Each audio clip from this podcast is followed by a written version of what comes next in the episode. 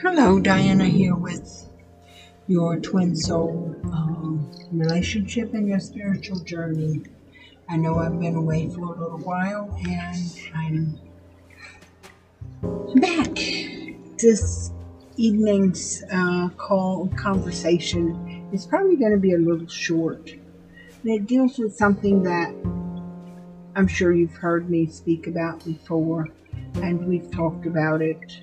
Um, in the past in relationship to dealing with the person in your life. So the question is Are you happy with the person you're with? Are you okay with everything that they do? If you could wave a magic wand and change them, would you do that? Would there actually be something about them that you would want to adjust and change? And I'm speaking about this because it has come up a lot. Someone is in a relationship and is desiring to have their partner make changes to his or her life.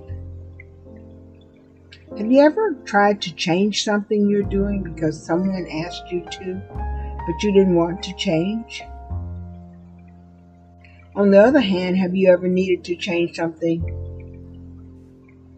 you knew you needed to change. You even wanted to, but changing was a struggle. And you really struggled with making that change. If any of these scenarios are familiar to you, then you know the change is not easy, even if you want to change. But you're asking someone to change because you want them to. That is even harder. And using the if you love me, you will change. That is actually considered emotional blackmail, and it actually has a less likely chance of success than many of the other things you could uh, do to help a person change. So, in a relationship, being aware of everything about the person includes things you like and things you dislike. And several points to look at here is there's something in you that is being mirrored back to you. Is there something you're seeing in this person that is being mirrored back at you. And I'll be right back after this message from my sponsors. If you find a certain behavior in a person offensive, could it be because you also have that behavior to some degree as well?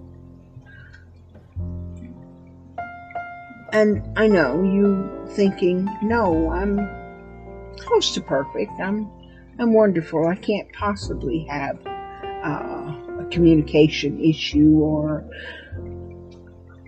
whatever other issue you're seeing in your partner that you would like to have cleared up. Before entering into a relationship, even your twin soul relationship, be aware of behavior that you consider deal breakers. Going into that relationship thinking that you can change the person is actually the true deal breaker. If they have behavior that you do not like before you make the relationship permanent, you need to ask yourself if you love them enough to deal with that behavior throughout your relationship. Because the truth about change is that it is difficult if the person does not want to change. And the other side of the coin is the only person we can truly change is ourselves, our choices, our perception of a person or a situation. And that being said, use that mirror to see what you can change in yourself. It does not guarantee that your partner will shift, but if you sustain the change in you, there is a good chance that it will assist your partner in making his or her own changes with no coercion on your part. When I first met my twin soul, he told me he did not interact with his neighbors. And I could not say anything because my track record of interacting with my neighbors was really not all that great. Actually, it was probably as bad as his, if not worse.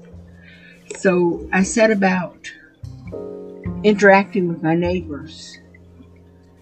And, and yeah, I'm a very private person. I like my alone time. But I went ahead and spent time with them, hung out with them. We even went places together. And we would have our little backyard get togethers. And even though he was invited, he would refuse to come. And I decided I would, I liked the company, so I continued to hang out with him.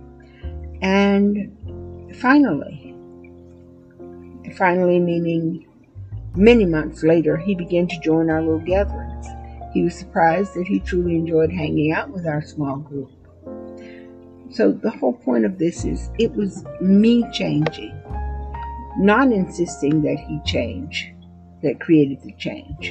And that's usually how change happens in a relationship. However, you should be prepared to accept that they do not always change. And you must you must then face whether their changing is more important than your relationship. In other words, the last question is Do I love them enough to live with whatever it is you perceive needs to change?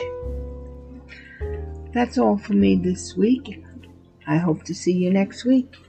Enjoy the rest of your evening or day.